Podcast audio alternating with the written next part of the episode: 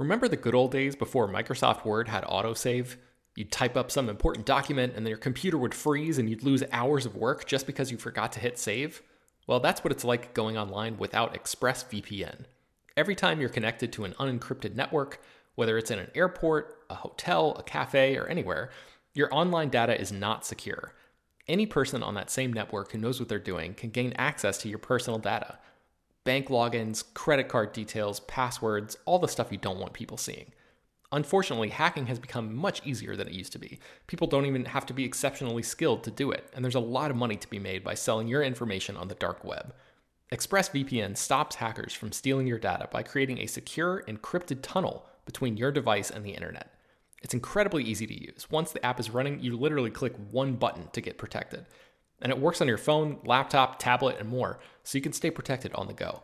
I've been using ExpressVPN for a little while now, and I can rest easy knowing my info is safe and secure. I've heard horror stories of people who've been hacked, and it sounds like a massive pain to try to get any resolution in the aftermath, so I am not interested in finding out what that process is like. Secure your online data today by visiting expressvpn.com slash slash film. That's E-X-P-R-E-S-S-V-P-N dot com slash slash film and you can get an extra three months free. ExpressVPN.com slash slash film. This show is sponsored by BetterHelp. This year has gone by incredibly quickly, but it's always nice to pause and take stock. What's something you're proud of in 2024 so far? What's something you still want to accomplish this year? I know I'm guilty of falling into a routine and not always thinking about the bigger picture. But as the great Ferris Bueller once said, life moves pretty fast. If you don't stop and look around once in a while, you can miss it. So it's crucial to take a moment to celebrate your wins and make adjustments for the rest of the year. Therapy can help you contextualize your progress and set achievable goals for the next six months. As you surely know by now, it's not only for people who have experienced major trauma. Therapy is helpful in all kinds of ways, including learning positive coping skills and how to set boundaries. If you've been considering trying therapy, check out BetterHelp. It's fully online and was specifically designed to be flexible and customizable to your schedule. To get started, just fill out a brief questionnaire that matches you up with a licensed therapist, and you can switch therapists at any time for no additional charge. Take a moment. Visit betterhelp.com slash filmdaily today to get 10% off your first month. That's betterhelp, H-E-L-P dot com slash filmdaily. Hello, everyone, and welcome to Slash Film Daily for Friday, April 10th, 2020. On today's episode, we're going to talk about the latest film and TV news. This is Slash Film Editor-in-Chief Peter Sciretta. Joining me to this podcast is slash film senior writer Ben Pearson. Hey, what's going on? And writer Chris Evangelista. Hello, folks. Okay, let's jump right into it. This we haven't talked about news at all this week. There's been a lot of stuff to break over the last five days, including the truth behind the cat's butthole cut. Chris, uh, tell us about this and recap the situation thus far. Okay, so a few, uh, I guess it was last month or a few weeks ago, this rumor started spreading around the internet that there was an early cut of Cats, the now infamous box office flop that had uh, buttholes in it. All the all the all the cats with their digital fur also had digital buttholes, and uh, the rumor spread very quickly, and none of us were sure if it was real or just a joke. It seemed kind of like a joke. It was hard to believe, but we weren't 100% sure. So we didn't initially report on it. Um, eventually, uh, recently, the, the, Daily Beast did the legwork and, and got the, got the full story. And apparently, there really was a cut where you could see buttholes on the cats. And uh, the Daily Beast story, it only spends a small amount of time on on the butthole thing and instead it points out that you know overall the entire experience of making that movie was just a nightmare for the visual effects animators uh, primarily because of director tom hooper who based on these stories apparently just didn't realize how visual effects worked. Um, for example they would try and show him you know previs stuff and obviously previs uh, footage isn't you know finished quote unquote. It's not refined. It's it's a it's a blueprint of what you're going to get. And tom hooper didn't understand that. And he would look at that footage and be like why does this look so bad? I want to see what the fur actually looks like. So they literally had to render every single pre-visual thing beforehand because Tom Hooper didn't understand how it worked. So they spent all this time just trying to placate what Tom Hooper wanted, and apparently he was very just abusive to everyone working on the film, and it was it was not a good experience overall. So there you have it, cat cat's butthole cut. It did exist at one point. It's unlikely we'll ever see it because, according to this story, what I find most interesting about the story is no one uh, flat out said put some buttholes on these cats. It just apparently happened like an organic thing. Like someone just decided to do it, and they they caught it and they were like, oh boy, we have to we have to erase all these buttholes. So I don't think we're ever gonna see the butthole cut because it looks like they they cleaned it up before it ever got anywhere.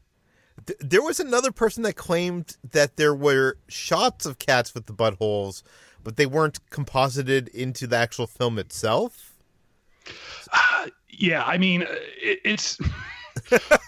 I know we're going a little bit too deep on the butthole cut, but yes, like I'm just wondering far into the buttholes here. I, I, mean, I just feel like you know, with the Snyder cut, we we need to we need to find come to an answer here, Chris. Like, is there an actual butthole cut, or would it take no. millions of dollars to make this butthole cut a reality? I, f- I really don't think there is a butthole cut. I think a very rough cut of the film had some buttholes in it.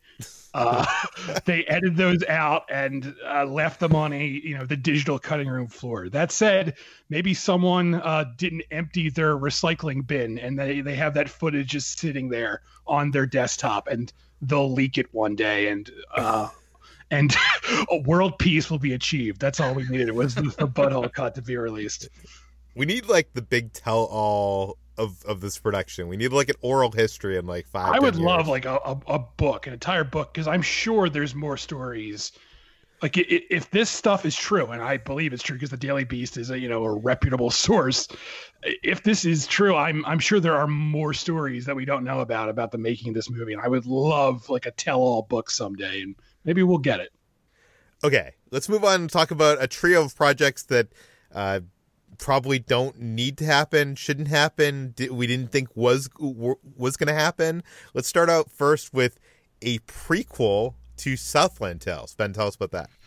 Yeah, so Southland Tales, for those of you who don't know, is directed by uh, Richard Kelly, who directed Donnie Darko. I think it was his second feature film. Uh, it premiered at the Cannes Film Festival, and the audience there did not react well to the movie, and it was drastically recut before hitting theaters. I think it came out in late 2007. And uh, yeah, this movie is sort of a mess, but I think in recent years it's sort of grown to become a little bit more of a cult hit. It did not do very well at the box office at all. Uh, Richard Kelly has only directed one other movie since then, and that was in 2009. But recently, um, uh, Southland Tales became available on the streaming platform Mubi, and so Kelly did like this big live tweet. And he explained that he has actually completed 4K restorations of both the theatrical and the Cannes version of uh, of Southland Tales. But the the interesting thing is, he said, uh, "I've completed an ambitious new script." For a, a new film, a prequel film. Um, this is actually something he's been talking about for about 10 years. So he says Southland Tales is a six chapter saga. The existing film covers the second half. I wrote graphic novels that cover the first three chapters, and now he has this new script and he says, My hope is to direct a new Southland Tales prequel film using a hybrid of animation and live action. This new film could be released in tandem with an expanded version of the existing film with significant new content. If it happens, the animated portion of the film would cover the 2008 events over the three days beginning on June 30th, when one of the characters wakes up in the Nevada desert with amnesia and then embarks on a journey through Vegas before returning to LA you can read more about all the actual details of this stuff uh, at the article that we'll link in the show notes. Uh, Southland Tales is a movie that is so sort of confusing and um, I, man, it's just it really like defies expectation and and really the uh, the ability to describe it easily. so I, I, could not even give you a plot summary right now if I wanted to. But um, I, I don't know about you guys, but I, I saw this movie probably about 2010 or so, and did not quote unquote get it at all, but I am interested in sort of rewatching it, especially if there is going to be new material added to this. So, uh, yeah, that's the story. It seems like Richard Kelly has been spending a significant amount of his time, you know, I guess trying to build out this Southland Tales universe. Yeah, I don't know about you guys, but when Donnie Darko came out, like that was kind of at the point I was kind of discovering like Sundance and like the uh, independent cinema, and that movie. There, there's so many like theories and theorizing you can have about that, like, and it really felt like Richard Kelly was the emergence of a of a, a new auteur filmmaker, and he announced Southland Tales, and he announced this whole plan, which at the time sounded kind of like Star Wars. He's going to do, you know, the first three chapters are going to be in comics, and then the next three chapters are going to be in the form of this movie. And I remember buying these these graphic novels, and they're so incomprehensible. The film is incomprehensible. I will give it this though; it is so bold and interesting. I think it's worth watching. But it's like so weird, Chris. What, what is your feeling on Southland Tales? Yeah, I'm. Uh, I, I appreciate what it's trying to do, and I actually think like The Rock is really good in it. It's like one of the rare times where he actually is trying to act and not just be like The Rock. So he's actually like giving a good performance, and I appreciate how you know weird it is. But the movie itself is a mess. It's just a total mess, and I really don't know where I stand on Richard Kelly because, like you, when when Donnie Darko came out, it was a huge deal. I was like, "Oh my god, this is amazing!" And then he released the Donnie Darko oh, director's God. cut, which was just awful. And it was like, you know, the version the version of Donnie Darko that came out was the heavily edited one that the producers and the studio made him edit. And his director's cut, his actual vision was actually kind of terrible. So he's he actually seems like someone who needs to be reined in. Uh, you know, there are some filmmakers who deserve to do whatever they want, and then there are some who actually need some guidance. And I think he falls into that category because the Donnie Darko director's cut is just it like ruins the movie. So I, I kind of, you know, I, I feel like he's just like he he wasted his potential a little bit. Yeah, that director's cut. I remember seeing that in opening night at like the Coolidge Corner Theater in Boston, and I was so excited and so disappointed in the end because like that movie tries to answer all the questions that people had, which I think was part of the reason that you know Donnie Darko in the first place was so great. Um, I'm just wondering, is there an audience for Southland Tales prequel film? I mean, even in the home video market, I, I can't imagine that there's enough of an audience to you know make this this combination of live action and animation profitable. Ben, what do you think? Man, I don't know. Yeah, it, I mean, like you guys, I appreciate the the audacity behind this whole thing, and I I kind of hope that somebody out there, you know, we're in an age where there are more outlets than ever that are looking for content. So if somebody has some extra money and wants to throw it Richard Kelly's way, I would be interested in watching the end result, even if it is, you know, disastrous or, or whatever. But um, I, I, think last year he showed the Cannes cut uh, of Southland Tales at the Los Angeles County Museum of Art and said uh, there is a new studio in place to finally do a new, hopefully expanded and complete version of the film. Uh, there are animation techniques, a lot of new VFX technology. We're in the age of streamers. There's new ways to digest narrative. So it sounds like he was in talks last year with somebody, a new studio, to maybe be the the home for this thing. So hopefully somebody steps up and and we see you know the result of all this work. Yeah, maybe we'll get it on Quibi, cut into fifty chapters, a oh, movie God. in fifty chapters. no.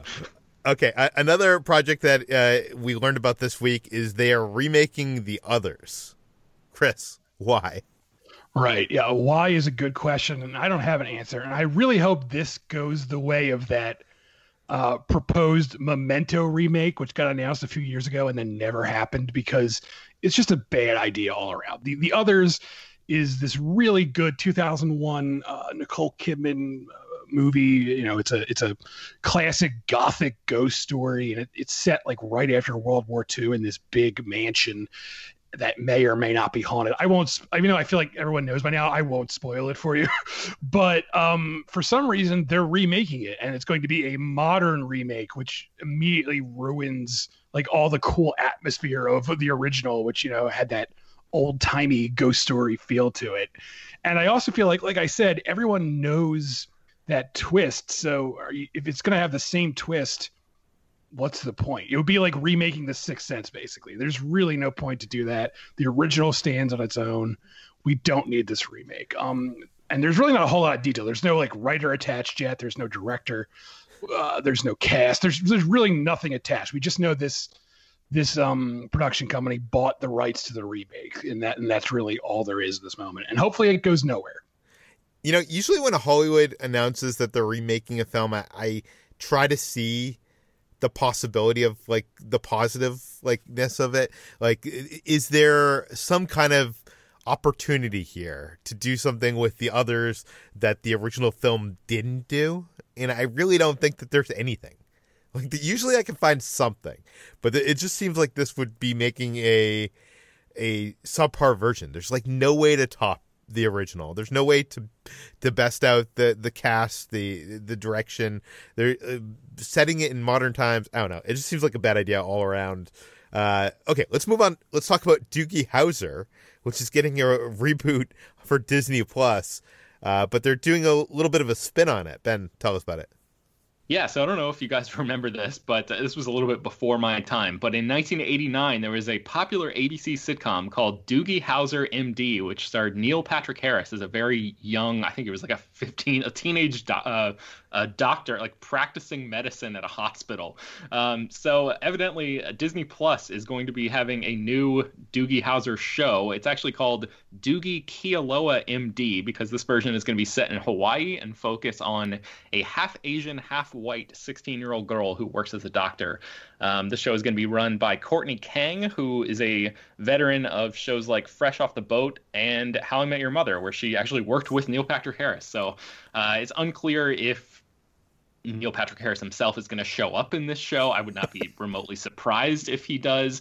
My big question is like, you know, Doogie Howser was a hit in the late 80s and early 90s. So do Disney Plus audiences, like primarily young people, actually care about this this uh, brand at all? Because, like, obviously, I understand the concept of name recognition and familiar IP and all that stuff, but how many 16 year olds or or you know teenagers do you know who have ever even heard of this show let alone seen an episode of it so i, I just i'm not quite sure why the uh, the Doogie Howser brand is one that's in need of resuscitation, but um, here we are. Well, well, the weird thing here is it's not even like they're calling it Doogie Howser because her name is a different name, right? It's Doogie something else, Doogie right? Kealoha MD. That's the working title. So we don't know, I guess, any other details about the character beyond that, really. Um, yeah. But I, yeah, I, I don't, I don't mean to be like racially dismissive in any way, but that that does not roll off the tongue very easily. Like that is not something like I feel like, mom, can you DVR? Do you know what I mean? Like it just. I guess call it Doogie, maybe. But even then, you're right. Like, do people recognize Doogie Howser? Like, do people that watch Disney Plus even know what Doogie Howser is? Right. I, I mean, I guess the idea is like parents who grew up watching the show, which again are like older than and they would have to be in their like late 30s, early 40s or something at the at the young end, are maybe just like scrolling around clicking through Disney Plus and then they see that a new version is on and convince their kids to watch it with them. It just seems like an unlikely situation to me, but I, what do I know? I mean, I, I guess the better question here, Ben, is does this the premise of the show? Does this like if I remember growing up with Doogie Howser. I, I wasn't a big fan of Doogie Howser, but I remember seeing a few episodes, and it was a big thing at the time. It was a it was a it felt it feels now to me like it was a concept of its time, like it was something that you could watch during like the '90s or whatever. Uh, this this idea like is this something that people are teens are going to want to watch today? I mean people that are you know these are people you know watching youtube and tiktok. Are they really going to watch a teenage doctor on disney plus yeah, I think you're right. I think the the novelty of of seeing a young person doing something professional has sort of worn off because of the onslaught of content options that we have. And like you said, there's so many like how-to videos and stuff like that that people can watch and have been watching on streaming services and whatever. Uh, where yeah, I, feel like the novelty. Uh, maybe the the ship has sailed on a Doogie Howser reboot, but um, I, I guess this is moving forward, so we'll see how far it goes. We've been talking a lot recently about the launch of Quibi, a new online service that streams quick bite content. Uh, and now we got the first numbers of how well this service is doing. Chris, is Quibi doing well? Uh, not really. Um, to be fair, when this story broke, everyone was comparing it to the launch of Disney Plus, which really doesn't seem uh, fair because Disney is such a huge brand and they have such you know yeah. a legacy. D- that d- said, d- Disney uh, Plus, we should say, just hit 50 million sub- uh, subscribers, downloads, something like that. Something 50, like that. 50 million something. Right. And whereas Quibi on its first day had only 300,000 uh, user downloads of the app. So again, that's it's not exactly terrible, but it's not great either, especially since Quibi cost a lot of money and everyone is stuck at home right now, so everyone's looking for content, but I kind of feel like you know, fate kind of got in the way of Quibi because through no fault of their own, their their whole design is you know stuff you're supposed to watch on the go, and no one is on the go right now. So, you know, they maybe they should have delayed their launch until we're all like back commuting to places again. I don't know, but uh, either way, it just didn't. it did not have a huge impact. Um, you know, that could always change if word of mouth is good, but I, I don't know if it is. I don't I don't really see many people talking about Quibi the way people you know talk about other streaming services. So uh, I don't know. It's things aren't great in Quibi land. I feel like I heard more people talking about Apple TV Plus shows than they are talking about Quibi shows, which is pretty sad. Uh, you know, I feel like they should have pivoted. I feel like they should have created a desktop app or at least allowed users to stream their phone to their like Apple TVs and Google whatevers. Uh, it like seems stupid, especially the time that we're living in now, to not allow that. Uh, right, and you also you can't screenshot stuff, which seems like a big mistake because people love to screenshot you know stuff from Netflix and and share it and turn it into memes and stuff and Quibi uh, blocks screenshots, so it's like that seems like a, a, a missed opportunity too, because like you could be easily spreading, like look at this thing from Quibi, but no one can do that. So it's like I don't know, they just didn't think this through. yeah, I mean, I hate to like dismiss Quibi outright, and I've been actually someone that's been trying to look at the good in Quibi. Like the, the Quibi could offer us some some good streaming, uh, you know, shows and stuff like that, but three hundred thousand, like more people are reading slash film on a daily basis than are you know watching Quibi. That's I, I, don't mean to dismiss the site that we work for, but like you know, this is like a big more people are reading our shit than watching Quibi. yeah, I mean, we, we, we don't have uh, Hemsworth and uh, whatever. Right. There's no Sophie Turner on slashfilm.com. yeah, I don't know. It's just crazy. Okay. And look. one of those 300,000 is me, and I downloaded it on the day that it launched, but I have not actually watched anything yet. So I, I don't really think that that should count. But yeah, I, I think the the reason why that number is out there is there's Quibi's not going to advertise how many people have, are actually watching, so I think they can only go based on like the app downloads. So I think that's probably yeah, like yeah, yeah uh, true. So, anyways, uh, let's move on to our final story. Let's talk about Tiger King. This is a, a phenom. This, this, is something that broke out on Netflix, and I, I, I, don't know. Maybe it was the right time, the right place. Uh, everybody was looking for content to binge watch uh, at a time where everybody was quarantined and, and self isolating. But like this thing kind of became like a huge deal. So I guess the question is, how popular is Tiger King? Tiger King is so popular that it did better than Stranger Things 2, at least in in a 10 day uh, time frame. Uh, more people watched Tiger King over its first 10 days streaming than watched Stranger Things 2. And it actually came close to almost being as many viewers in that same 10 day period as Stranger Things season 3 too. So it's it's big. Um, the interesting thing is it didn't launch big. It actually had kind of a soft launch, but word of mouth was so good because you know everyone's just talking about how friggin' crazy it is that uh, it just built up this this um, this following. So uh, and now it's it's sort of like branching off. Um, there's a there's a quote unquote sequel series now coming from Investigation Discovery, which is a channel that specializes in uh, like true crime. And also, Fox is airing an hour long special from TMZ about it as well. And also, Netflix is doing like a, I don't know what you would call it, a, a discussion show too. So they're like a reunion of, of sorts. Right. There's lots of Tiger King content out there. Are are we starting to feel all Tiger Kinged out at this point? Uh, I am a little bit. I, I, you know, I, I admit that I, I liked it when I watched it, and I had a good time watching it because it was so like jaw dropping. But the internet has kind of like turned Joe Exotic, that main character, main character, main guy, into like this folk hero, and he's really not. He's a bad person. Everyone in that documentary is is like a piece of shit, basically. And it seems like people are kind of ignoring that, and they're like turning Joe Exotic into like a hero, and they're kind of like, ah, you know, they're all turning against Carole Baskin, and like I get not liking her, but you shouldn't like him either. And so it's like this internet reaction has kind of like soured me on the on the whole thing.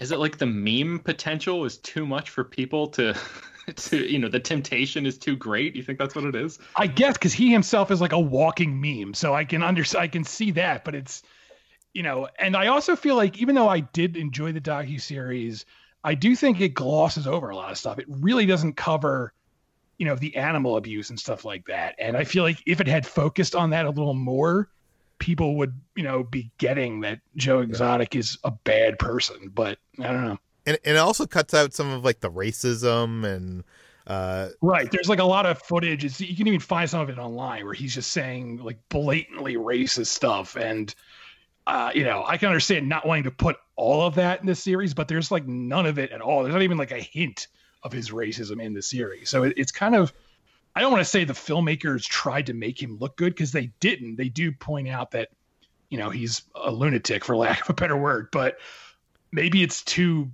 I don't want to use the word subtle because that show is anything but subtle, but apparently it is too subtle for some viewers.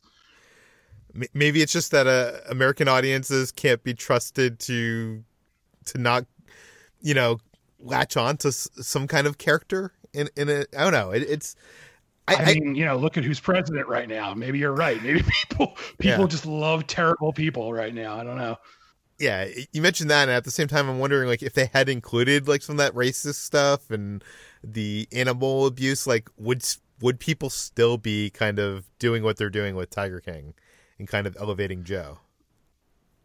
Yeah, I don't think so. At the same time, I also feel like if they had left all that stuff in there, the show probably wouldn't be as popular as it is. Yeah. It would because it would be so much bleaker. So it's like maybe the filmmakers just made that decision. They were like, we need to find a way to make this a hit, and we, the only way we can do that is if we tone some of this down. I don't know. Yeah, I, I do think Tiger King came at the the exact right time, like where we're all kind of like self isolating, we're suffering, and it's like this this train crash outside the window, and we're like, oh, look at that. That's much worse than what we have you know, like so. I I feel like it, it's that kind of thing. Uh, are are you so memed out over this that you're gonna are, are you gonna watch the reunion special? No, I mean, even if I wasn't, I, I don't really care about those things. Like those like post shows where it's like a, a basically it's like a live or like a video podcast basically where they just get people together and sit around and talk. Like I I've never been interested in that. Like you know Walking Dead had the Talking Dead, and there's like a Stranger Things one. I that stuff just never really appeals to me for some reason. Yeah, it, it, it is. It, it, can be annoying. Like there's some like reality shows that I I watch that have it, but at times like these documentary uh, series like are filmed over the course of a long period of time and usually the editing process is so long that by the time it airs so much has happened since the the end of the the series or the movie that I, I'm kind of curious like what has happened to these people. But then again, in the last two weeks, I feel like I've read enough news articles to get updates on everybody involved in the show. So maybe I don't need not it. to now. mention like not to mention, like I said, all those people are terrible. Like I don't want to have them all sitting around like yucking it up with Joel McHale. Like, oh, you guys are wacky. Like they're bad people. I don't, you know, they don't deserve to be reunited for a jokey, comical, you know, sit down. They really they should all be in jail, honestly. So I, I don't I don't know what the appeal is there. Okay, that brings us to the end of today's show. You can find this podcast published three times a week on iTunes, Google, Overcast, Spotify, all the popular podcast apps. Please feel free to send your feedback, questions, comments, concerns to us at peter at com. And if you can, head on over to our iTunes page, give us a review, rate us five stars, tell your friends, spread the word, and we'll see you on Monday.